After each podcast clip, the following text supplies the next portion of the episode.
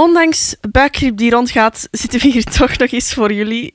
Ja, de- het wringt bij u, hè? Ja, ja letterlijk. Germe toch. ja, het- ik heb het wel aan mijn maag, maar eh, ik zit er toch nog en eh, fris genoeg. Je Dus- kunt, je kunt er zelfs gewoon liggen als het moet. Ja, maar dan, dan moet mijn microfoon helemaal... eh, We, we arrangeren dat gewoon. Oké, Voor, buik, voor buikgrip gaan we all the way. zoals Dodger, die ligt Die hier ligt er ook bij. Ja, de kat ligt hier ook gewoon te liggen. Of dat die buikgrip heeft of niet, dat weten we niet. Maar eh, we gaan er ons doorheen slaan. Ja. Nog één uur en je kunt voor de rest van de dag gaan rusten. Ja, echt waar. Ik ga inderdaad terug in mijn bed kruipen. Is het waar? Ja. Je hebt gelijk, maar dan doen we Misschien eerst... nog een pannenkoek met Nutella. Eh, Echt waar, buikgrip en dan denken Ja, pannenkoeken met Nutella? Ik had daar gisteren al zin in en ik heb het niet gedaan. Dus dat is zo... Dus als je dan toch de kakkerij krijgt, dan graag met dank aan een pannenkoek met Nutella. Ja, snap je. Dan hebben we tenminste voor iets gedaan. Ik kijk niet, dus ik weet niet. Ja, dat is eigenlijk zoals een kater hebben zonder gedronken te hebben. Dat moet ook niet willen. Nee, dat vind ik niet. Enfin. Ja, nee. We zijn er. gaan we Dus, eh, beginnen? Ja, we doen de We intro. gaan beginnen. Ik vind mijn tekst niet. Ah, hier, mami. Bam. Ja, oké. Oh, we hebben geen tekst. Het moet positiever, En constructiever. sympathieker. En ook gewoon veel liever. Daarom onze podcast. Met dochtertje Sam. En mijn papatje Karel. Dit is onze wekelijkse dochter-vaderbabbel. Welkom bij Pinching Papa. Oh, kind toch. Ja, Garma. nee, dat is Het gaat rond, hè? Dan moet er ook last van. Ja. Want dat daad, hè? ik heb er geen zin in. Maar goed, waar ik wel zin in heb. Drie rubrieken. Drie rubrieken bij Pinching Papa. Rubriek 1, Sam. Die gaat over, of dat is... Een positief, eh, of toch wat wij als positief beamen, artikel dat we hebben gevonden om het, het zielige nieuwsleven toch wat eh, op te beuren. daar de ellende online de te lichtpuntjes compenseren. uit te halen. Yes. Eh, topic 2 is de main topic, dus iets dat eh, ons is gevraagd geweest of iets dat is aangekaart geweest door iemand of iets waar we zelf op komen. Ja. Ehm, daar spreken we dan veel te veel minuten mee vol. En dan de rubriek 3 is een inspirationele quote. De- kijk, ik ben blij dat het eindelijk omarmt. Ja, Ik zie het ook in uw blik. ik vind dat dat klopt. Inspirationele quote. Het, het, het wordt, ik denk dat we een URL moeten gaan claimen. Mhm. Toch wel, hè? Ja? Goed. Maar dat wil zeggen dat we eh, eh, beginnen. Want aan wie was het? Het was aan mij voor rubriek 1. Rubriek 1 is voor papa. Zeg, heb je dat gelezen op het internet van de week? Technisch gezien klopt het niet, want het was niet van de week. Het was eigenlijk al verleden week. Maar ik vond het zo fantastisch. Ik denk, ik hou het bij. Weet je nog dat ik ergens in een van de eerste afleveringen dat artikeltje heb voorgelezen van die scholen in Nederland waar eh, de gsm of thuis of in de kluis moesten? Ja. Ja. Ehm, Fransen zouden geen Fransen zijn, mochten ze dat geen stapje verder duwen. Oké. Ja, Frans dorpje verbiedt gebruik van smartphone in het openbaar. Ah, ja, ik had dat gelezen ergens, maar ik heb er niet verder... eh, Het, het lijkt een soort van eh, exhibitionisme. Dat was gestemd door dat dorp, of ja, wat was ja, dat? was ja. Een, een referendum bij de 2000 inwoners van het Franse dorpje Saint-Port, Mhm. 50 kilometer ten zuiden van Parijs. En daar heeft een meerderheid van mensen beslist eh, dat er een verbod komt op het gebruik van uw gsm in het openbaar, alsof je daar met een jas staat en die een openflikkert. En dat is zo wat... Ik, u, u exposed als je uw gsm laat zien. Ze rankt zo'n smartphone. Dat zou nog mannetje zijn. maar toch ter, alleen met uitzondering voor 112 of whatever. Dat tussen. GSM-visionisme of zoiets. Ja, maar als je, je, je mocht toch alleen een noodnummer bellen nog of zo? Ja, ja, ja. Oké, oké. Het, het gaat, het gaat over... ehm, eigenlijk is het een bewustwordingscampagne, want ze kunnen geen boetes uitdelen, omdat de nationale wetgeving laat dat niet toe. Maar het is zo bijvoorbeeld, hè, als je je weg kwijt bent, dan kun je dat pakken. En, en dat, is, dat is het probleem ook niet. Maar als je bijvoorbeeld een winkel binnenkomt, ik ben nog aan het babbelen, eh, nee, doe dat buiten. Hè? En, en als je gesprek gedaan hebt, kom dan binnen en zeg op een betamelijke manier goeiedag tegen de mensen. En ik denk- dat dat zo'n beetje de onderliggende boodschap is. Ja, Het, het, het is een... terug wat het mens worden Ja. met elkaar. Ja, ja het, was, het was met een, een meerderheid van 54% van de stemmen. Oh, toch wel een... eh Ja, ja, ja. Dus het is zelfs in de 44% gaat eh, liggen stampen op de grond. Guardian- Ik vind dat verschrikkelijk. Maar er, op zich, er, ik snap wel wat ze naartoe willen. Ja. En op zich, je kunt een mp3-speler en wat oortjes Mhm. meenemen op stap. Het is niet dat je zegt, ja, maar ik luister altijd muziek onderweg. Ja, regel dat niet. Ja. Ehm, als je het kunt voorzien, of course. Ehm, maar ik vind het wel allee, logisch, want ik heb het ook wel snel dat ik ja, op mijn gsm zit wanneer ik aan het wandelen ben. Mhm. Dat is eerst en vooral onveilig. Dat Ja. al. Mhm. Ehm, en voordat je het weet, ja, bent je aan je bestemming, maar je hebt uiteindelijk niks gezien. Want ik onthoud niet wat ik, wat ik online heb gezien uiteindelijk. Allee, toch 90% Dat gaat klonk zo. bijna als een verantwoorde keuze. Sam, ik, ik, mijn hart maakt een sprongetje. Huh? Ja, dat is helemaal niet veilig. Ah, ja.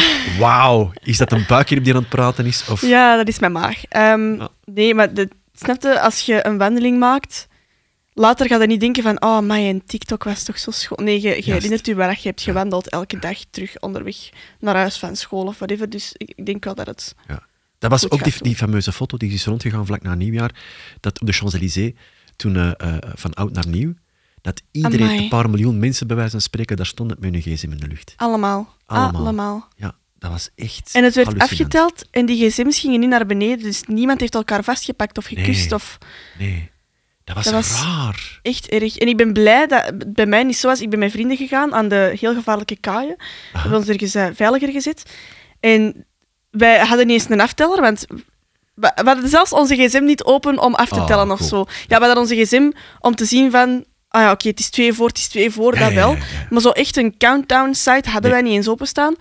En op het moment dat we zagen dat iedereen begon te brullen en het vuurwerk afging, hebben we elkaar gewoon vastgepakt en geknuffeld. Eén voor één. Dat Ja. was superleuk. In de regen. Ja. Half, want het was, het was onweer eh, op nieuwjaarsavond. Oudjaarsavond. Eh, dus ik, ik ben blij dat ik het zo heb aangepakt. Dat vond ik echt wel... Nu, het is heel dubbel, want van de ene kant zegt je, het klinkt zo oud en, en, en out of touch dat je zegt van stop die gsm nu eens weg en, live in the moment. Want uiteindelijk bereiken wij ook maar de mensen die we bereiken met de podcast, dankzij het feit dat dat smartphone en social media bestaat. ja, we kunnen dat ook via luidsprekers op straat. Hey, Gelijk oud ijzer. koper, lood en zink Ja. en Pinching Papa Je hoort zo... podcasts. Tum, tum, tum, tum. Dat, dat is voorbij. Een, dop, een Doppler-effect. zo. Eerst is dat hoog en dan wordt dan een lager Oh my pitch. god. Dim, tadadada, boem, boem, boem, boem. Ja, inderdaad. Sympathie. Ik denk dat dat is gewoon een nieuw businessmodel. Wij gaan Mhm. podcasten al rondrijdend terwijl we oud ijzer ophalen. Ja. Ik heb een prachtige combi. Of ijsjes uitdelen. Oeh, dat zou wel volle klokken, denk ik. Mhm. Ja. Oh, kijk. Ja, bam. Hm, zo, Verwacht ons niet lang nog op Spotify. maar zo worden misschien ook eh, moeilijke en makkelijkere beslissingen genomen. Wat meteen een fijn bruggetje is naar de main topic. En ik moet hier de juiste knop induwen. Allee, vertel het eens, kind.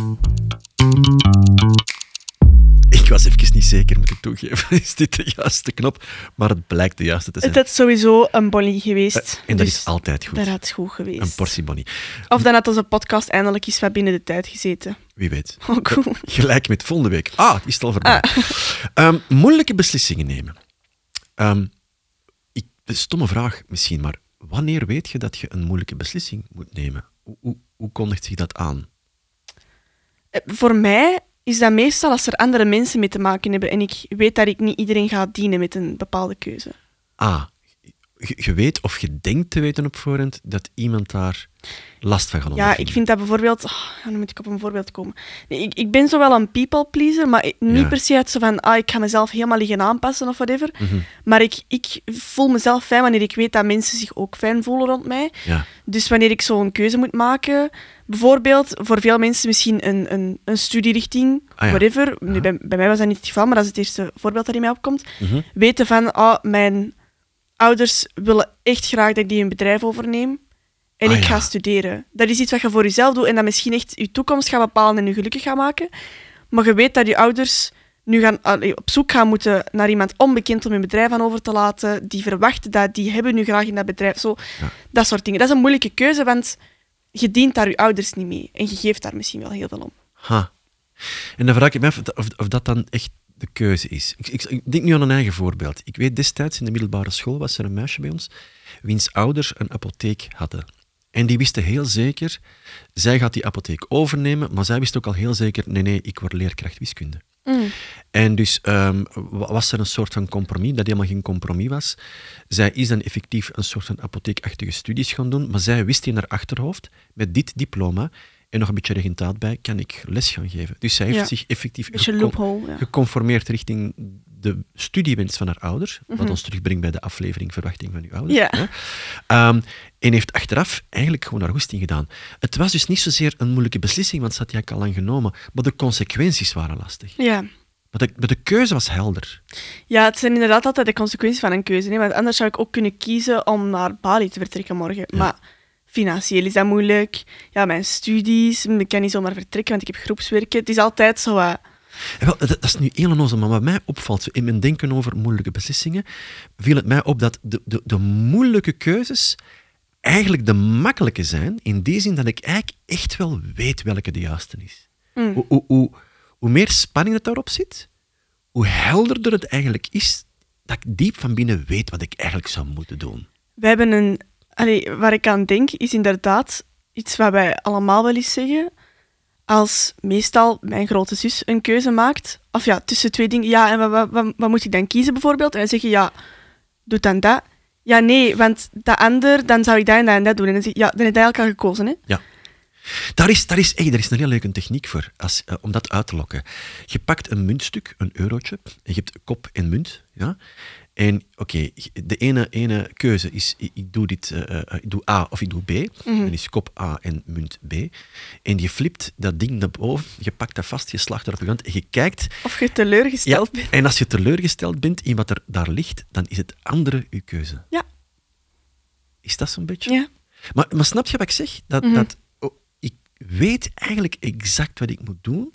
Ik weet alleen niet of ik bereid ben om de prijs daarvoor te betalen. Ja. Maar de keuze zelf is eigenlijk simpel. Terwijl over makkelijke dingen, gewoon over frieten of voor spaghetti, dat is dan blijkbaar veel moeilijker om Ik te had kiezen. altijd, excuseer, ehm, in de Bart Smit eh, keuzestress vroeger. Eh, ik, was, ik vond dat heel moeilijk. Eh, ik was een Alles. enorme Barbie-fan. Ja, en ik was zo in de periode waar de Barbies zo ineens veel cooler werden. Dus die hadden zo coolere, kortere kleedjes aan. En dan zo hakjes. En die hadden dan zo echte wimpers. En zo van, dat- ik heb die wel afgeknipt, ik vond dat maar niks. Ehm, die hadden zo echt lang, lusjes haar. En ze Mm. begonnen in verschillende vormen en whatever te komen. En ik vond dat zo cool. Maar ik dacht dan van... oh, welke van de veertien moet ik kiezen? En dan wou ik er twee. Maar ja, één Barbie was al 24 euro. Ja. Dus ja, twee zaten er al vijf. En dan, oh, Maar verschrikkelijk. laat ons nu eerlijk blijven. Elke keer is een periode geweest, als jij wegging, zeker met de Bonnie, ja, dan kwam je terug met een Barbie. Wat jullie ook gingen doen, er kwam een Barbie mee terug. Dus het was ja, eigenlijk ik had van... ik- al- wel altijd een speelgoedje terug, ja. maar als je, dus, als je dus moest kiezen tussen 14 Barbies, was het gewoon een kwestie van 14 keer met de Bonnie weg te gaan, want dan hadden ze allemaal. Ja, maar dat was ook wel echt hè, want als het gewoon naar Bonnie gaan was, die had al zoveel speelgoed voor ons staan. Oh, de Playmobil eh, dierenarts set met zo'n catscan. En dat was echt oh, super tof. Keuze. Dus het is niet alleen zo de, de keuze van wat je wel wilt, maar ja zeggen. en Hoe was het ook weer? Kiezen is verliezen. Als je kiest voor het een, kiest je dus niet voor het ander. Ja, En is dat dan ook weer de prijs die je dan betaalt? dat vind ik echt niet leuk. Soms wil ik echt zo... ik wou zeggen... Tweedimensioneel leven. Eh, wel, het is je gegund. Ik heb alleen geen idee wat het betekent. Dat wil zeggen dat ik op een tv leef. Gewoon geen Ja, verdere ja. dimensie. Dus ik weet niet waar dit vandaan komt. Dat ik maar- twee levens heb en dat ik kan wisselen tussen de twee. Ah, zo een A- en een B-versie. En dan Mm. kijken, wat komt mij het beste uit? Ja, Dus een, tweedimensioneel. een inspirationeel Bam. tweedimensioneel leven. We gaan nog ergens komen. Ja, nee, nee, hè? ik snap wel wat je wilt zeggen. Zo, ja, maar dat is het ook, hè.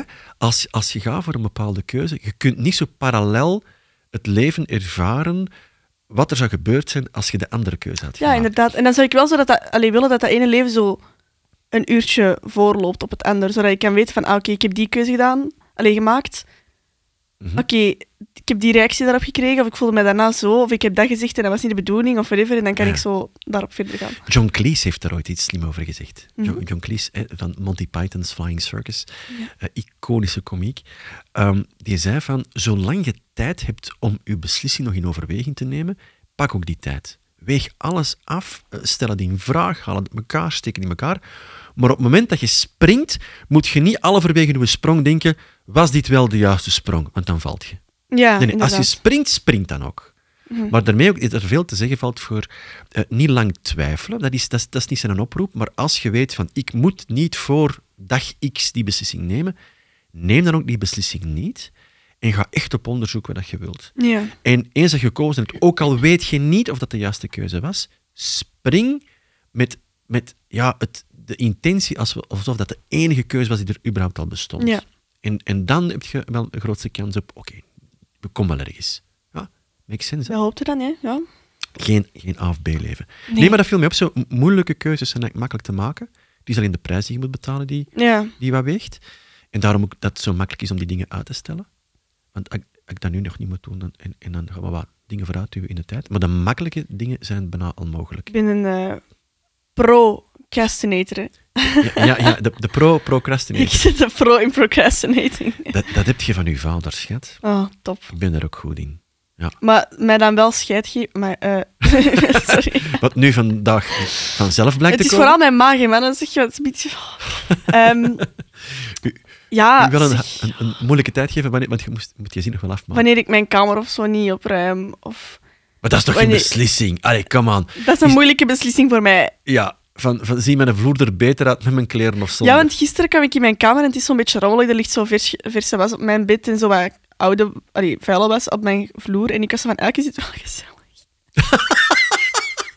Echt? Oké. Ik was zo, oh, ik Nee. echt zo zin om mijn bedje te kruipen. Dat noemen ze rationaliseren. maar mijn Echt lamp waar. heeft het wel ineens opgegeven. Ja, die, die heeft ook zoiets. Ik wil, hier, ik wil hier geen licht op schijnen. Dit is te Ik, erg. ik doe die aan en die, zo, die brandt maar 3%. Ik dacht, Ja, maar Oei. zelfs de lamp heeft er een probleem maar mee nee, om die is mij gewoon aan het helpen zodat dat jullie niet echt opvalt. Ah ja. Ik denk van, als ze niks zien, Je bekent het dan wel voor x aantal podcastluisteraars, maar mij gaat het niet opvallen. maar dat boeit jullie toch allemaal niet. Dus waarom boeit mij? Een- De zwaarste beslissing op een dag nemen, ruim ik mijn kamer Oké, op niet? dit is jullie, jullie ehm, reminder om jullie kamer op te ruimen. Kijk. Doei. Nee, maar het is, het is, ehm, ik vond het ook wel interessant om eens, eens te gaan nagaan van hoe nemen mensen eigenlijk beslissingen? Hoe, hoe doen ze dat eigenlijk? Mm. En, en dan blijkt, eh, als, als daar onderzoek naar gebeurd is, dat, dat, dat wij eigenlijk, dat is heel triestig, hoe slecht dat wij beslissingen nemen. Ja. Als je daar iets over wilt lezen, Dan en Chip Heath, dat zijn twee broers, die hebben ooit Decisive geschreven. Hè, dus de manier waarop wij eh, beslissingen nemen, Ja. om slimmer en, en, en eh, beter beslissingen te nemen in het leven, in, eh, in professioneel. Ehm, en dat was eigenlijk wel een toffe. Die zeiden bijvoorbeeld, die gaven een voorbeeld van, de meeste mensen komen niet verder dan één. En dat wil zeggen, van, ga ik wel of niet mijn kamer opruimen? Ga ik wel of niet op vakantie? Ga ik wel of niet die job pakken? En oh, welk van de twee is het dan? Maar dat is, dat is niet twee, dat is één. Dat is gewoon aan of uit. Maar de Ja. keuze die daar ligt, het, onderwerp is één. Want het is die job Ja. of die kamer. Ja? En, en dan heb je eh, erbij die dan, die dan twee dingen nemen. Eh, het een of het ander. En ze gaven een heel tof voorbeeld van bijvoorbeeld iemand die zegt van ik spaar voor zo'n echte klassieke hi-fi toren, zo'n stereoketen, Ja. waar ik toch in de jaren tachtig helemaal weg van was, met een equalizer en zo bij. Ja. Fantastisch. En, en je spaart daarvoor. En ik zal maar zeggen, om het makkelijk te maken, dat ding kost, eh kon, kon duur maken, 1000 euro. Ja? Stel dat dat 1000 euro kost. Maar je hebt echt hard gespaard, je hebt er goed voor gewerkt. En je komt in de winkel en daar staat eh, eh, diezelfde toren, maar met één extra element erbij en dat kost dan 1250. Ja. Ah! En nu worden verscheurd. Want voor de welke gaat je? Mhm. Want die van 1000 euro, ja, die, heeft, dat is wel goed, maar die heeft dat extra ding niet. En ik kan dan spijt krijgen dat ik dat extra ding niet heb, maar ik kan dan misschien spijt krijgen dat ik die 1250 euro heb uitgegeven, terwijl ik helemaal niet wilde uitgeven. Mhm. En, en ah, het wordt dan betant. Ja? Ja. En wat er dan gebeurde, is van, dan wordt dat een negatieve keuze. Want je gaat de plussen afwegen, Mhm. je gaat de, de, de minnen afwegen, en je kiest dan voor wat het minst erge is van de twee. Dat leren wij in marketing. Dat is echt zo'n negatief-negatief Ja. keuze. Ja. Of je huis laten afbranden, of moeten betalen voor een brandverzekering. Dat is daar een voorbeeld voor. Kijk, ja, ja. ehm, Dus oh. de, de min-min keuze. Maar het stomme is, je gaat dus met een, met een springend hartje richting de hi-fi winkelketen en toestand. plots. En, en nu is dat al, op voorhand er al geen goesting meer in, want het is gewoon een negatieve keuze. En daarin zeggen ze, creëer de derde keuze. Ga voor een derde keuze. Met andere woorden, ergens, er- ja, het zou kunnen, ergens op een of ander niveau was je dus bereid om die extra 250 euro uit te geven. Anders zou dat nooit een overweging zijn geweest. Ja? En, en hun denkoefening was dan, wat zou je nog kunnen doen voor die 250 euro die je toch van plan was blijkbaar uit te geven, die je wel blij zou maken? En toen was er, omdat ze dat echt live hadden gedaan met iemand die dus voor dat dilemma stond, en die zei, ah, maar ja, weet je, dat extra element dat er dan in zit in die hi-fi-keten, ja, ik ga dat zes maanden later gewoon tot de conclusie komen dat ik dat al één keer gebruikt heb. mhm. En dat is onnozel. Maar voor die 250 euro kan ik misschien wel die vinyl LP kopen waar ik al een lange tijd zo'n collectors item. Oh, dan kan ik die straks op mijn platen spelen. Ja, dat is veel toffer. En plots is er een soort van. Ja, een druk dat wegvalt. Ja, want er is een derde optie. En het zotte is, ik heb daar zelf ooit over geschreven. Weet je nog, Insomnium? Nee.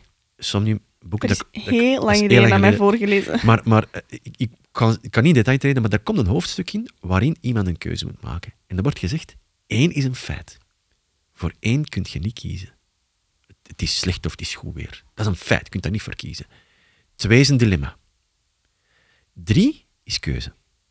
Ga voor drie. Want een dilemma is altijd een negatieve keuze. Het is altijd de Ja. die dan doorslag geven. En wij doen dat voortdurend, hè, dat we zo in een negatieve spiraal terechtkomen, dat er eigenlijk het luxe probleem is. Ga ik naar Milaan of ga ik naar Stockholm? Dat is een moeilijke keuze, hè? Maar dat is, dat, dat is, dat is kei- Opgelost. Ja, maar snap je? Het Ja. En dan, dan is het ja, goh, niet het ander en dat is al zo negatief. Nee, wat is de derde? Ja, dan zie je toch achteraf allemaal foto's van Stockholm als je voor Milaan hebt gekozen. En dan denk dat is heel van, zot. oh. Maar, maar dus, dus ga voor de derde optie. Vanaf drie heb je keuze. Mhm. Ga echt eens kijken bij jezelf, maar is er geen derde weg? Ja, Die mij op zijn minst al van een negatief gevoel en dat doodlopend straatje van mijn denken eh, verlost. En dat is eigenlijk wel een slimme. Ja. Dus ja. ik heb nu een vriendin die dat, eh, op zoek is naar een auto. Ik weet niet wat de derde keuze is voor haar. Maar ehm, zij gebruikt de auto van haar bobonneke. en ze mag die ook voor een goedkoop prijsje overkopen wanneer ze haar rijbewijs heeft.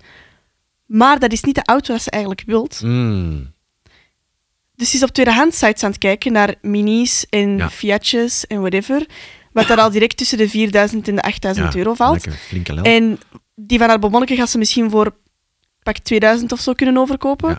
Dat is goedkoper, dus je bespaart veel meer geld. Dus je kunt makkelijker naar de garage gaan als er iets gebeurt. Je kunt je geld aan iets anders uitgeven. Maar ja, ga ik over drie jaar toch voor een andere auto willen kiezen omdat ik deze beu ben, kan ik dan ja best nu investeren in de auto dat ik wel zeker wil en dat ik wel mooi vind. Maar ja, dat is tweedehands. Dus wat als die auto eigenlijk toch niet goed is en ik een foute en keuze daar, heb gemaakt? je, daar zit het dilemma al. Hè? Ja. Dus als je daar de, de, de theorie van Dan Chip Heat op zou toepassen, oké, als je dan toch De van fiets. plan was om 2000 euro extra uit te geven, waar zou Ja. dat veel slimmer voor zijn? Mhm. En misschien gewoon even die oefening aangaan. En, en niet van, van, ja, het is nu al een negatief. Allee, het plezier van het uitkijken naar een auto is nu al een kleine Ja. nachtmerrie. En dat is onnozel. Ja. Dat moet je niet doen. Nee, inderdaad. Derde keuze maken. Ja, slim. Eh, er is ook zoiets, en dat, daar, daar stuurde Robin eigenlijk op aan. Hè. Eh, Die zei van, ja, maar je hebt ook zoiets als een gedwongen keuze. Mhm. Eh, zoals eh, jullie, en dan hebben we het over mama en mij, ons allebei gedwongen hebt om in een horeca te gaan werken. Ja, het had nu niet per se horeca moeten zijn, maar het is wel zo best voor de hand liggend als student dat je daar zo binnen sukkelt. Ehm, Robin is beginnen werken op haar 15 op eh, sterk aanraden van u. Ja, en dat heeft daar goed gedaan, want die, die, heeft een enorm allee, werkvermogen, mhm. doorzettingsvermogen. Ehm, ik heb dat minder. Ik ben begonnen op mijn eh 17, denk ik, zoiets. in de horeca. En ik heb daar toch wel anderhalf jaar, twee jaar gewerkt. En nu werk ik ergens anders. Nog steeds in horeca. En ik had daar totaal geen zin. Nog steeds, wanneer ik op een zondagochtend opsta, denk ik van... Oh my god. Ik heb wel zin in. Maar het is wel altijd gewoon fijn. Je hebt geld voor jezelf. Je moet je niet schuldig voelen om voor de zoveelste, ka- eh, amai, zoveelste keer de kaart van je mama of papa te vragen. Als je dat privilege al zelfs hebt. Het is zo fijn om die verantwoordelijkheid uiteindelijk te, te vormen. En, want je hebt dat niet vanzelf. Je kunt wel zeggen van, oh ja, ik, ben, ik was daar echt voor gemaakt. Maar je leert uiteindelijk toch altijd bij. En je eigen centje hebben om dat zelf te kunnen uitgeven, om dat zelf te kunnen sparen als je daar beter in bent dan mij, dat is echt een fijn gevoel en je leert daar echt uit. Want op een bepaald punt gaat dat vastwerken. Als je dat niet gewoon bent, mensen gaan dat merken. Mhm. Al is dat een job op een bureau, zelfs dan heeft de horeca u goed gedaan. Zelfs dan heeft dat telefooncentrumje u goed gedaan. Mhm. Dat, dat doet echt veel. Voor ons was het boeiend om, om jullie zover te krijgen. Omdat zus en jij, jullie zijn compleet andere mensen. Ja, ik ben leuker, dus Met- dat is echt moeilijk. Oh, en bescheidener ook. Vooral dat is Sam. Kei bescheiden. Maar jullie, jullie, drijfveren zijn fundamenteel anders. En dat was Mm. voor ons een, een boeiende om jullie dan toch eh, uit te nodigen tussen haakjes om effectief die job te gaan doen. Bij Robin was het eigenlijk vrij eenvoudig.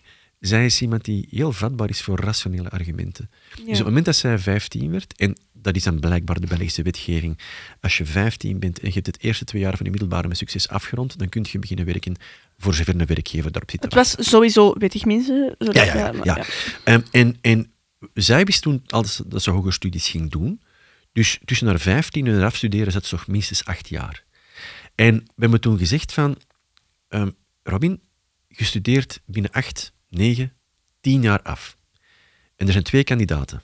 Eén die niks op het cv heeft staan, heeft gewoon flink hard zijn of haar best gedaan eh, voor school.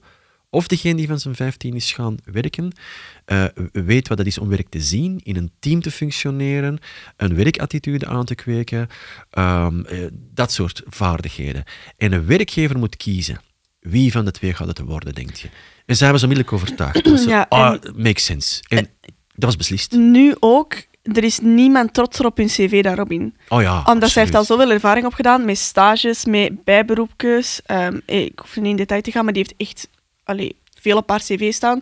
Dat ook in haar, de richting dat ze doet echt wel nuttig is. Ja, staat op een paar ma- maanden van afstuderen en ze heeft nu al keuzes, er is met alle keuzes die ze nu heeft. Ja, want ze zegt, van, ze zegt zelf, heel zelfzeker, nu hoop ik dat de realiteit daar niet in haar gezicht gaat klitsen, maar ze van, eerlijk, wie zou mij niet aannemen? En ze heeft gelijk, hè? Ze heeft echt gelijk, want En- vergeleken met een andere cv, Ja. dat misschien zelfs...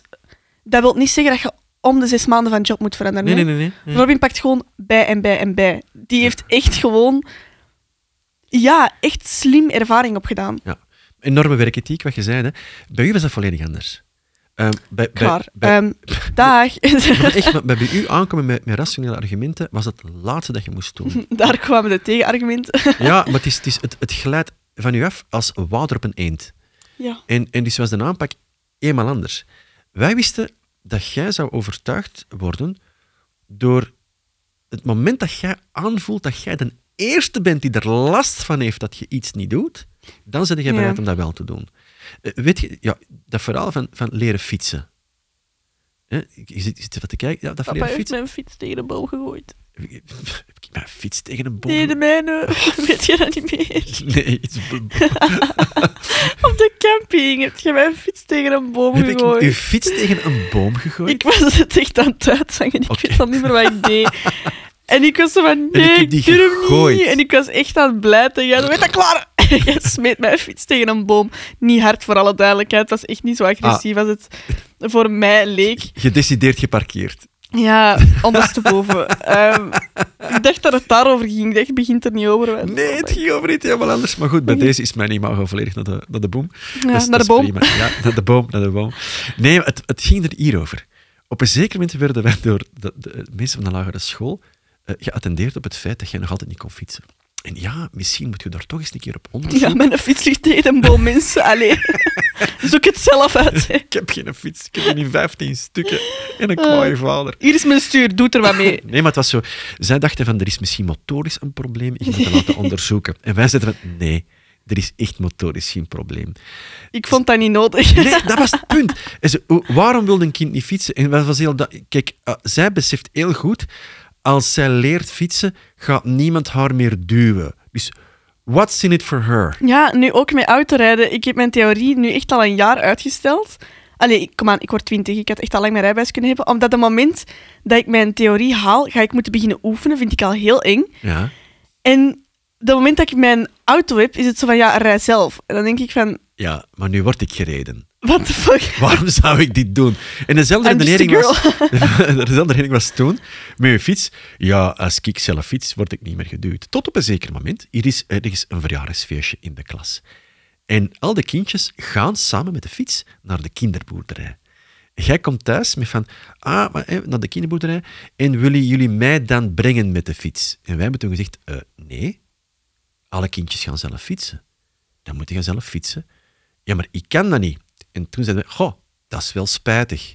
En een half uur later kon je fietsen.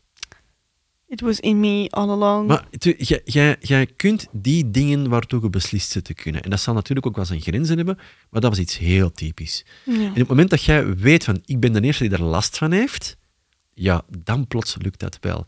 En dus die aanpak was gewoon ja, lichtjes anders. Wat uw zus nog altijd heel onfair vindt, hè, want die is inderdaad per 15 beginnen werken. Jij, tussen haakjes, pas op je 17. Maar we hebben toen tegen Robin gezegd, ehm, jullie waren ook heel andere pubers. Eh, jullie functioneerden ook heel anders. En we hebben toen gezegd van, Robin, welke horecazaak wilt je Sam aan dan doen op haar 15 jaar? Want jij Ja, wordt toen een jij wordt toen een veel grotere chaot. Maar Robin, onthoud, als je luistert, er is niet zo oneerlijk als een Nintendo 3DS krijgen op Oh, maar dat is, dat is een interne. Oh. Dat, is, dat is hier een familiedrama, inderdaad. maar nee, die, ik, wat vonden wij wel boeiend om dat op een heel andere manier te moeten doen.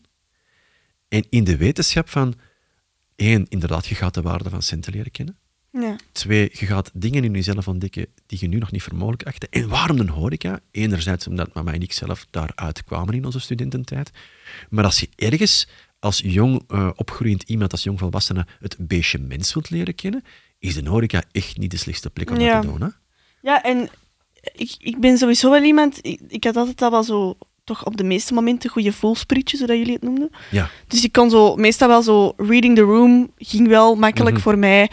En nu ook, het is een beetje een metamorfose altijd op een shift. Je hebt echt verschillende mensen waar je s- verschillend bij gedraagt. En dat is niet eens dat je faked. Dat is gewoon, je past je een beetje aan aan situaties. Ik heb bepaalde mensen waar ik mij op een bepaalde manier kan bij gedragen of zo'n bepaalde uitstraling kan tonen. En bij andere mensen is dat weer volledig anders. Nu, ik heb het, het privilege dat ik ook familie heb dat aan het oog komt.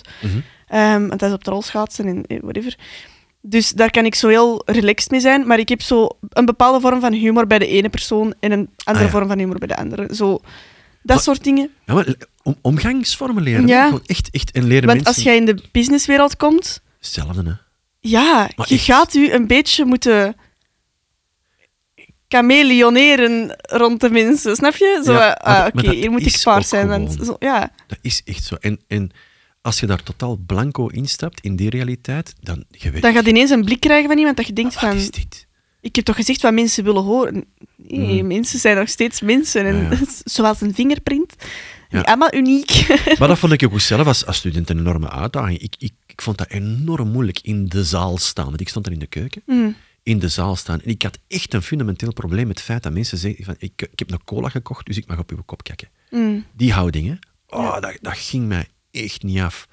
Ik weet, ik ben ene keer door het restaurant waar ik werkte, eh, ben ik, ben ik in de zaal gezet geweest, omdat mijn baas toen En nooit meer. de, de- maar echt, en, en dat kwam door het volgende. Eh, de Joseph was toen eh, de, de, de restaurant-eigenaar. En altijd sch- ja, chique mens, altijd schoonlijkjes gekleed. En die zei, maar Karel, je gaat dat kunnen.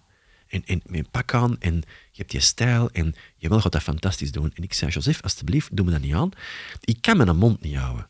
Als mensen onnozel doen, ja, en toch zeg, oké, maar dat spraak is, als je, als je merkt van, dit loopt uit de hand, dan stuur je me terug naar mijn keuken. Hè. Ja, geen probleem, dat komt goed.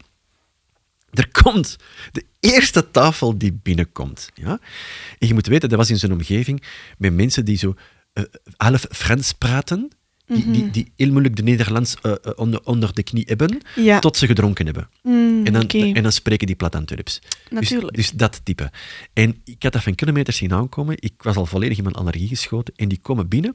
En die madame die zegt, maar dat is nu zeker, hè? Dat is al zeker acht jaar geleden dat ik hier ben binnen geweest. Zeg, amai, dan moet je jongen hebben. En mijn baas keek naar mij en die wees naar de keuken. En ik, en ik heb nog... Ik, zeg, ik, heb, ik heb niks... Come on! Nee, echt waar. Dus ik ben gelijk terug naar de keuken gevlogen en eh, heb daar mijn dagen gesleten, Ja. achter de afwas. Het is ook echt, want dat is dan zo nog niet de, hoe dat mensen zich kunnen gedragen in een horecazaak. Is de moeite, hè? Hoe functioneert jij in een maatschappij als rotmens? Oh mijn god. En, en ook, en- Oh. maar daar komt er ook naar boven, de, de goede kanten, die mensen komen er ook naar boven. Hè? Oh, daar, je ziet echt dat verschil. Want je hebt vaak, als je heel veel last hebt aan één tafel, heb je ineens extra veel lof van een andere tafel. Die compenseren dat. Ja, Ja. en die typen dan... Wij hebben... Allee, jij, want dat was uw geld. Wij waren eens een keer op, rei, op reis, zeg ik, op restaurant. Aha. En wij horen ineens in de zaal het ting, ting, ting, ting, ting Oh, tegen ja. een glas. Ja, En wij draaien ons allemaal en wij- kei wij dachten, enthousiast ah, op. oh ja, oh my god, een aanzoek of zo. Dus wij echt heel die zaal... Want dat was ja, zeven uur of zo in een bekend restaurant. ja. Ehm, dus heel die zaal valt stil. En ik ben zo van, oké, waar is te doen? Waar staat er een man recht? Waar is de vrouw zo, oh my god, oh my god. En wij horen gewoon een medewerker, ja! en wij zo, huh? Bleek dat er een bejaarde dame, het is geen dame meer als je je zo gedraagt, bejaard wijf, ehm, wou een extra vork. En dacht, weet je, laat mij even met de vork die al voor mij is neergelegd geweest, tikken tegen mijn glas. Voor de aandacht te krijgen van een ober die al zei dat hij naar mijn tafel ging komen. En, en dat op een manier had gedaan die echt gênant was. Ja, want het was volgens mij ook zoiets voor haar man of zo. En die mama zei ook zo van, oh nee, laat dat, laat dat. Cringe aan tafel. En dus die bediening stond aan de bestekbak klaar om dat te pakken. En toch moest zij zo nodig heel die zaal stilliggen voor een vork, voor eten dat nog niet eens op haar tafel stond. Ja. En ze hadden al vorken, ze wou er eentje extra. En wij zeiden toen dat we gingen afrekenen van, amai, wat was er gebeurd? Maar wilde dat niet geloven? Is, is, is er Ja. echt iemand die tegen zijn glas had getikt om u te sommeren van kom naar hier? Ja, want dat is nog erger dan Ja, oh, met, de, oh, met de vingers knippen. Ah, dat zijn geen honden, hè? echt Maar, maar, maar, verschrikkelijk. we vroegen dat en die zei zo verbloemend van ja, soms gebeuren zo'n zaken. Ja, en ik denk dat wij vijf of tien euro of zo op tafel Meer, hebben meer extra, ze van, ik- gewoon bijgelegd. Ja. Echt, zo van, normaal geven we altijd een kleine tip, up, eh, x aantal dingen erbij. Ja, Echt waar. zodat je je sigaretjes van de stress kunt roken. Plaatsvervangende schaamte. Dat Ja. is echt gênant. Mensen maar, maar dat is een, durven dat echt. is, dat is een keigoed leerschool. En dat is, dat is eigenlijk ook een punt dat, ik- dat, ik- dat ik aan het denken was. Als je op voorhand zou weten wat de consequenties van je beslissing zijn, of wat je allemaal gaat meemaken, is de kans groot dat je er nooit aan begint. Ja, Want als jij op voorhand weet dat x aantal klanten, in dit geval hè, door uw bijjobje in de horeca, u onheus gaan behandelen, Mhm. of dat er zo eh, echt een, een horrorshift is, of, of zo'n dag dat alles fout loopt, is de kans dat je op voorhand nou, ik doe dit niet. nee. Maar het is dankzij het feit dat je het niet weet, Ja. dat je niet anders kunt dan in dat moment oplossingen zoeken, goede collega worden, eh, iets bedenken, de beste versie van jezelf tonen, om achteraf te zeggen, "Hey, ik heb dat wel goed gedaan. ja, en ik ben ook echt blij dat ik bij dat eerste jobje ben binnengestapt, want ik moest tegen eind maart of zo een, een studentenjob hebben gevonden, of toch op zijn minst een sollicitatie hebben geregeld. Mhm. En ik was echt zo van, oh my god, zo voor twee weken al. En, ik, Mhm. en de quick reageerde niet. En ik denk, oh my god. Dus ik had gebeld, ja, maar er zijn echt veel mensen. Dat ik denk, ja, oké, dit wordt hem dus echt niet. En ik was op TKW aan het scrollen, want ik dacht, dat is in de buurt, want die gaan toch even op mijn adres. En ik dacht zo van, oké, dit is een klein restaurantje, dat gaat zo letterlijk enkel afhaal zijn, want dat is zo'n beetje zo na coronaperiode, dus het is zo afhaal.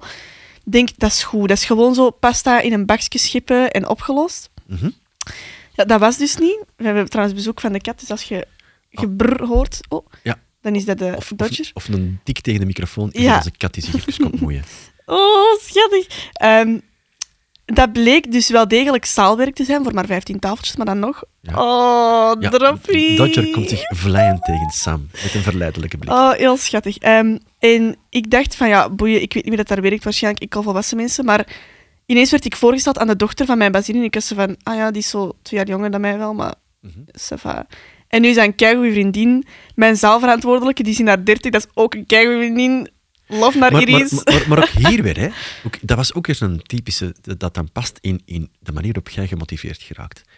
We hadden gezegd, het, de centen die jij nu eigenlijk krijgt tussen haakjes van vrienden en vriendinnen als je uitgaat, dient je zelf te verdienen opdat je weerbaar zou zijn. Dat was de redenering. Als, in, als jij afhankelijk bent van de financiële draagkracht van anderen als je uitgaat, omdat je, je hebt effectief wat zakgeld, maar daar, daar red je het niet mee, Nee. dat wil ook zeggen dat je op een punt gaat komen dat anderen misschien vinden dat jij wel eens iets terug zou moeten doen. En dan Mhm. is het kwetsbaar. Ja, ik, ik, ik zat toen echt vaak op een stemcafé van mij. Dat is ondertussen al gesloten. Maar zo, mensen waren automatisch zo van... Ah ja, en wat moet je hebben? Cola Zero? En ik was zo... Ja, je liet je dat wel gevallen, hè? Ja, handig, hè? zo, ja. Maar dan dacht ik ook zo wel zo... Hmm, wat zit daarachter? Ja, zo... Of, of op een dag- komt de rekening. Gaan die zeggen van... Oh, kun je even een Fanta voor mij? En dan ga ik zeggen van... Ik heb geen geld. Terwijl ik altijd cola's aanvaard. En dan denk ik... En onze redenering was van, nee, je verdient het bedrag dat u nu getrakteerd wordt zelf, zodat je ook nee kan zeggen. Ja. En begrip was, ik denk dat we dat in november hebben gezegd en dat je dan tegen februari een job moest hebben. En je had toen zoiets, oh, dat is nog vier maanden. Zeer van tijd. Oh. Tot de laatste week dat jij inderdaad plots dat restaurant bent binnengestapt. Die hadden geen vacature, daar ging niks uit. en daar binnengestapt en gezegd van, dat lijkt me hier wel tof. Kan Ik heb daar pasta gegeten tijdens mijn sollicitatiegesprek. Ah, breng eens een cv binnen, hebben we dan zelf gemaakt. En, en, en twee dagen later waren jij daar begonnen. Ja. Ook, Echt zo'n fietsverhaal, hè? Ja. Ja, dat. hè. Maar inderdaad, als je het op voorhand zou weten, en dat is, ik denk dat dat voor heel veel, alleen voor ons al zeker, en luisteraars ook, dat heel herkenbaar klinkt, mocht je op voorhand weten wat de consequenties van bepaalde beslissingen zijn, zou je er waarschijnlijk nooit aan beginnen. Wat ook jammer zou zijn. Mhm. Want het is juist door die problemen het hoofd te bieden, door die head-on te pakken. Ah, ondertussen wordt hier stevig geronkt door de kat op de achtergrond. Ehm, door die aan te pakken, dat je ook groeit. En, en, en, ik, noem dat soms, ik vergelijk dat soms met het volgende. Soms moet je een beslissing nemen waarvan je op voorhand weet, ik weet niet hoe dit gaat uitdraaien. Ik, Mhm. ik weet niet, ik, ik wens ergens uit te komen, maar ik heb geen garantie. Ja. En ik vergelijk dat soms met ehm, gaan wandelen in de mist. Stel, je moet 10 kilometer wandelen, ja. maar je ziet maar 100 meter omwille van de mist. Ah, dan gaan we niet wandelen, want ik weet niet wat er op 200 meter ligt. Ja, maar dat is een onnozel. Want als je wilt weten wat er op 200 meter ligt, Dan moet je daar naartoe gaan. dan moet je 100 meter wandelen. Want Ja. het zicht is 100 meter. Dus het, er valt iets te zeggen voor gaan wandelen in de mist. Want de mist beschermt je ook van dingen die je misschien op voorhand beter niet weet. Ja. En als je daar bent, zult je er wel mee dealen. Mhm. Zult je wel groeien. Zult het wel aanpakken. Ga de dingen in jezelf ontdekken die je op voorhand niet kon inschatten. Dus stap gerust de mist in. Als je voldoende zicht hebt om niet over je eigen voeten te struikelen, komt het wel goed. ja, deeltje per deeltje. 100 meter per 100 meter. Ja, want de mist schuift mee op met u. Ja. En voor je het weet, zit je inderdaad die 10 kilometer verder. Dus, dus laat dat maar gebeuren. En, en, en probeer niet alles onder controle te houden en te krijgen. Nee, maar hoe meer ik erover over dacht, ik dacht van, maar nee, de moeilijke keuzes zijn eigenlijk de makkelijke. Het is alleen, ben ik bereid de prijs te betalen? Het is een vraag die, die ook in mijn job, die nooit wordt gesteld, maar die zoveel mogelijk maakt. Dat is deze vraag. Hoeveel pijn mag je doen? Mhm. En dat is geen toffe vraag, hè? Nee. Want als je een keuze maakt in iets, hoopt je op iets positiefs uit te komen. Je hoopt iets te verbeteren, eh, ergens beter in te worden, whatever. Ja? En dan de vraag, hoeveel pijn mag je doen, is een beetje een rare vraag. Maar het is wel eentje die de moeite loont, omdat, ja... Allee, Ligt de- ook een bepaalde, ligt en verlicht een bepaalde grens ook. maar, maar heel praktisch, op, op je horecawerk. Ja? Eh, hoeveel pijn mag je doen? Soms heb je die zondag, dat zocht- zondagochtendgevoel van ik heb hier geen zin in. Dat is de pijn. Maar wat je ervoor koopt, is financiële vrijheid. Is toch dat momentje met die toffe klant. Achter een toog staan lach je met, met je bazen. En, en die, die pijn tussen haakjes is de bewuste prijs die je betaalt voor iets beter dat in de plaats komt. Ja. Dus het, het moet niet altijd roze geur en maneschijn zijn. Dat is ook een vergissing. Het moet allemaal tof en leutig en het moet mij plezier en dan pas ben ik eraan. Maar dan ontneemt u zelf zoveel. Ja, en horeca is ook horeca. Als je eens een keer een moment in de furie hebt onder je collega's van nee, nee, naar tafel 13, niet 14. Zo Dat is, dat is hè. En daarna zit je toch samen het niet verkochte dessert op te eten in de keuken. Dus, of met blauwe bessen naar elkaar te gooien en er vliegt er ineens eentje naar de zaal. Ja. Wat is er? Ah, ik, ik heb eh, hier Eh, papier. Heb jij mijn papier gerad? Ja, omdat Dodger... eh, Ah, oké. Ik denk, waar is mijn... Ik heb, zo- ik heb zo'n papiertje een beetje nou vast. ik af en toe mijn gedachten kan bijhouden. Ja. Maar nee, maar het gaat niet alleen over de horeca. Het gaat ook over... Zo, als je een keuze maakt waarvan je weet, het gaat moeilijk zijn, ja, maak ze. mm, Want het is, het is juist op die moeilijke momenten dat je, dat je groeit. mhm. En, en ja... Een beetje ehm, uit je comfortzone gaan. ah, kijk, het sluit mooi aan met de vorige week. Absoluut. En, en ook zo achteraf, dat vind ik ook een rare... Oh, ik heb spijt dat ik dat gedaan heb. Ik, ik snap dat je, dat je soms spijt hebt van bepaalde beslissingen. Maar wat ik niet snap, is daarin blijven hangen. Van had ik maar, had ik maar, had ik maar. Want dat is twee keer verloren tijd, hè. Ene Ik keer... heb er spijt van, nu kan ik dat gaan doen. Niet, had ik maar iets anders gedaan, doe het andere dan nu. Of Ja, maar doe ja. iets nieuw, of Want als je inschat dat de tijd die je gespendeerd hebt aan een relatie, aan een job, aan een, aan een studie, verloren tijd was, dan heb je niet alleen in je hoofd een tijd verloren die je eraan gespendeerd hebt, maar verliest je ook nu nog eens tijd met erover te denken dat het verloren ja, tijd was. maar over vier jaar gaat je denken van, waarom heb ik mij daar zo lang aan vastgehouden? is dat. Ja. is oké, ja, eh, lessons learned, wat, wat, wat, wat, wat neem ik hieruit mee? Dat dat toch helpt. Wat is hier positief aan? Ja. En, en da- daarmee verder aan de slag. Toch? Dus eigenlijk, ik, ik vond dat best wel een rare, of tenminste een schijnbaar een moeilijke, het over moeilijke keuzes, moeilijke beslissingen hebben. Maar, maar eigenlijk is dat... Het is makkelijk. Het is alleen... In de meeste gevallen. Het, het- en- ook als je de keuze hebt, hè, Ja. om, om, om, allee, soms heb je geen keuze. Als je, als je ziek wordt, dan heb je niet de keuze, wil ik ziek zijn of niet? Dan wel, hoe ga ik daarmee om? Dus niet afkomen met, ehm, ik heb ooit die keuze moeten maken, zeg mij maar of dat, dat makkelijk... Nee, nee. We get it, hè? Het is goed. Ja, nee, inderdaad, inderdaad. Hier is een schouderklopje. Ja. Dus ik kan eens kijken, ik moest, wou ik nog iets delen? Hoeveel pijn mag ik? Heb dat hier zo... Dus voor mij, voor mij samengevat. Eén is een feit. Voor een feit kun je niet kiezen. Dat is, dat is wat het is. Deal ermee. Twee is een dilemma. Niet doen. Dat is altijd een negatieve keuze. Creëer de derde optie. Trouwens, is een truc voor, ook in het bedrijfsleven, om te zien of uw mensen effectief drie dingen in overweging hebben genomen. Als ze afkomen met een idee voor iets, ja, dan kun je op dat moment eerst zeggen welke twee ideeën zijn het niet geworden en waarom. Mm, Slim, hè? ja, Want dan weet je in dat gesprek, er waren minstens drie opties. er is een dilemma geweest. Er is, er is één, er is twee geweest en de derde is het geworden omwille van die en die reden. Dus Ja. de, de vraag is niet van welk idee heb je? Nee, nee. Welke twee zijn het niet geworden en waarom? Dat is, is keislim. Eh, twee, eh, wat mij betreft, ignorance is bliss. Onwetendheid is, dat is een zegen. Ehm, de mist schuift wel mee op. Dat is prima. Stap er maar in, zolang je, niet, zolang je genoeg zicht hebt dat je niet over je eigen voeten struikelt. Ja. En de derde vraag, en dat is, dat, is een, dat is een mooie vraag, maar geen makkelijke. Misschien hebben die twee wel met elkaar te maken. Hoeveel pijn mag je doen? Oké. En, en jij voor jezelf? Ja, je hebt al gezegd wat je hebt gezegd. Voor mij is het eh, voor mij persoonlijk bij moeilijke keuzes, aangezien het toch meestal gebaseerd zijn op het, het denken aan anderen, ehm, Mhm. is hou rekening met anderen, maar denk aan jezelf. Wil dat zeggen dat als je een keuze maakt ten behoeve van anderen, dat die niet te zwaar ten koste van jezelf moet gaan? Ja. Is het dat? Ja. Want als Je bent nog steeds je eigen persoon, maar je hebt ook die andere personen misschien nodig in je leven om je eigen persoon te kunnen blijven. Ja. Dus weeg het een beetje af. Dat gaat niet altijd, maar zo is één moeilijke keuze in de andere keuzes dat wel gewoon goed zijn uitgedraaid, mag wel eens. En maak dat bespreekbaar misschien ook. hè? Ja. Als, als, allee, ik kan me Ik voorstellen... vind het moeilijk dat ik dat en dat en dat moet doen, want ik heb het gevoel dat jij je daar zo bij gaat voelen. Wat Ja. moet ik doen? Ja, ja, ja. En dan zeggen, ehm, het andere, want anders voel ik mij slecht, weet je ook al een beetje genoeg. Dan weet je ook genoeg. Dus het is echt... Soms kun je het iets gemakkelijker maken. Huh. Ja, leuk. Goeie. Ja. Ronden we daar? Eh, Ja? ja en moet ik weer eh, de juiste knop hier vinden? Want dat wil zeggen rubriek 3. Mocking toch. Zo mooi. De quote was voor u, Sam. Ja, ehm, ik heb een, een quote gevonden op eh, TikTok. Maar twee likes, dus het is... eh, gek dat Twee likes? Gevonden.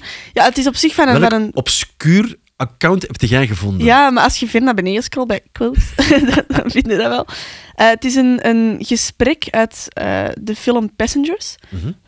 Eh, er zit een hartje op mijn scherm van onze poes. Ehm, tussen Chris Pratt en Michael Sheen. Dus Chris Pratt is... ehm, ja, anders spoil je de film misschien. De, de hoofd, een van de hoofdrolspelers. Ja, hij is de hoofdrolspeler en Michael Sheen is een barman. Een, een elektronische barman. Ja. Een ro- robotachtige barman met, met menselijke trekjes. Voor de mensen die de film zien, ehm, Chris Pratt is Jim Preston en Michael Sheen is Arthur. Arthur is, is de elektronische ober. En staat daar zijn glas te poetsen. Ja. En ze gaan in gesprek. Mhm. Want hij heeft, hij, hij heeft, heeft muizenissen, zoals het dan heet. Ja. Ja, hij is aan het denken. En eh, eh, als ik het goed begreep, want ik heb de quote natuurlijk ook gehoord en opgeladen hier in- Ja. in, in, ons, ons podcastding. Ehm, en hij vraagt goede raad aan de ober. Mhm. Ja? Gaan we hem laten horen? You're not where you want to be.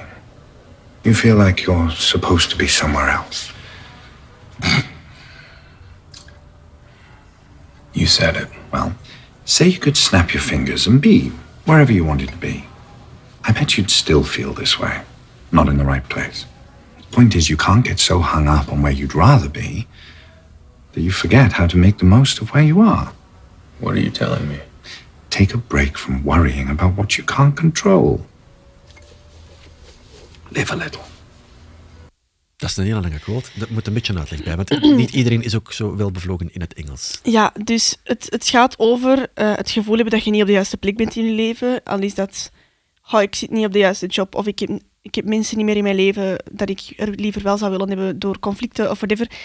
Maar het is heel vaak zit je in een moment waar je denkt van, oh, dit zou beter kunnen zijn, of ik, had, ik had iets anders kunnen doen. Ik zou nu in Spanje kunnen werken in plaats van hier, Ja. of whatever. Maar het is altijd ook de tijd waar je uiteindelijk naar terugkijkt en denkt van, oh, ik had het toch eigenlijk wel goed doen. Dus je mocht ook wel eens een keer genieten van waar je bent. En dat niet zo moeilijk maken. Jezelf niet zo straffen voor waar je misschien wel of niet bent. Want ik had dat bijvoorbeeld... Oh, ik, ik wou niet graag eh, een TSO-richting doen. Ik had heel graag op eh, mijn ASO-school gebleven, maar ik had een BA-test. En blijven zitten was het ook niet, want ik bleef graag op mijn ASO-school, zodat ik in mijn klas kon blijven zitten. Eh, dus hoe dan ook, ging ik in een andere klas zitten. En ik ben dan TSO gaan doen. Was dat mijn ideale richting? Nee. Maar ik kijk daar nu wel naar terug. Ik krijg herinneringen op Snapchat en ik denk van... oh, om zo nog eens een dag op school te zitten, dat zou zo fijn zijn. Terwijl ik op dat moment dacht van, oh, dit is helemaal niet de richting dat ik wil doen. En, oh, en ik, mis mijn andere school en whatever. Maar je ziet eigenlijk toch wel goed, want ik heb daar vriendinnen... Ik had daar een, leuke klas. Ik had keionozele leerkrachten. Dat was gewoon leuk. Dus je moet niet altijd het gevoel hebben dat je naar... Streef naar iets beter, maar straf jezelf niet voor de plek waar je nu zit. Snap je? vertrek van wat dat goed is. Ja, ik mis, soms maken we dit vergelijk. Ehm, kijk naar de goede dingen en, en, en zie op, op welk volume staan die. Die staan misschien nog maar op vier of zes, maar ze zijn er wel. Ja. Wat zou er gebeuren als de goede dingen die hier zijn, die op volume 8 of 9 zou komen? Ja, want ook zo bijvoorbeeld ouders dat denken van, oh ja, en misschien dat ik, ja, ik kon mijn kind nu niet op skireis sturen, want oh, dat was toch niet zo, dat was een beetje duur of whatever. Maar zo over vier jaar weet je wel, zo heb je de herinnering van, oh ja, en toen zijn wij gaan zwemmen in Centerparks en dat was ik weet niet hoe tof. En gaat dat kind dan nog wakker liggen van die ene skireis dat ze uiteindelijk toch op een latere leeftijd zelf heeft kunnen voorzien?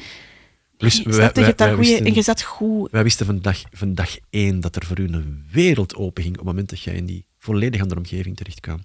De verhalen waarmee je terugkwam, wisten wij van, amai, eigenlijk was het nodig om u uit die bubbel van voorspelbaarheid en, en, en, en ja, voorspelbaarheid, dat vooral, en controle te krijgen in een wereld die best wel spannender was en veel, veel me- meer conflicten ook aanwezig waren en veel meer verschillende mensen met compleet verschillende achtergronden. Er ging echt een wereld voor u open. Het is een, een quote en hij lijkt, allee, hij doet met de hart hier aan denken, dus ik zou hem niet gebruiken. Van Andy Bernard uit The Office. Eh, in een van de laatste dingen. ehm, ik ga hem niet exact kunnen herhalen, maar zo. I wish there was a way to know you're in the good old days before you're past them. Ja, Je kijkt altijd terug van, maar dat was echt de tijd. ja. Maar je apprecieert die tijd niet op het moment dat je daar zit. Nee. Je denkt, oh, ik zit op werk. Dat is een kunst. hè. Is dat misschien een beetje in het moment zijn? Van wat is hier aanwezig waardoor ik over dit en een jaar, vijf jaar, vij- vijftig jaar ga denken: Ja. dit hier, vandaag, nu, are the good old days. Ja. Ja, dat is een schone dat je dat kunt. Mhm. Ja, mooi. Goed. Allee, Yes. vooruit. Dank je. Mooie quote. Mooie quote, Sam. Goed. Oh, goed. En volgende week. Hoe zit dat dan? Jij mocht een artikel zoeken. Hippie. Zijn het eenden? Zijn het giraffen? Zijn het oh, cavia's? Maar ligt, zo meteen ligt je toch in je bed. Je hebt, je hebt ruim de tijd om, om, om te gaan zoeken welk beest het dan zal worden. Hola. Of er ons is. Iets, iets beestloos. We gaan zien. Uh, Maar- ja, dat is grappig. maar- ze zijn welkom. Twee, ehm, ook een hele toffe. Een, een, eh, het main topic van volgende week is ons aangereikt door Heidi van den Broek. En zij is aankomen waaien met durven uniek zijn of conformeren. Ja, Dat is een schone, hè? dat is een schone daar we gaan mee moeten verdiepen. Ja. ja. Want je gaat sowieso wel wat voorbeelden hebben. Ik ben ondertussen de kat aan het filmen. de, de kat tussen ons in ligt. Oh. We hadden video moeten hebben. Ja, Eh, maar dus ja, ehm, ehm, durven uniek zijn of conformeren. En de quote is voor mij, en ik heb er al eentje in de wachtruimte liggen, van J.K. Rowling. oeh, Ja, ja. controversieel type. Maar, eh, Geen idee waarom ze controversieel is. Eh, Ze wordt graag in, ze wordt in die een hoek gezet. Maar laat ons vooral onthouden dat ze fantastische boeken heeft geschreven Ja, en geweldige dat wel. films mee heeft gemaakt. mhm. Ja.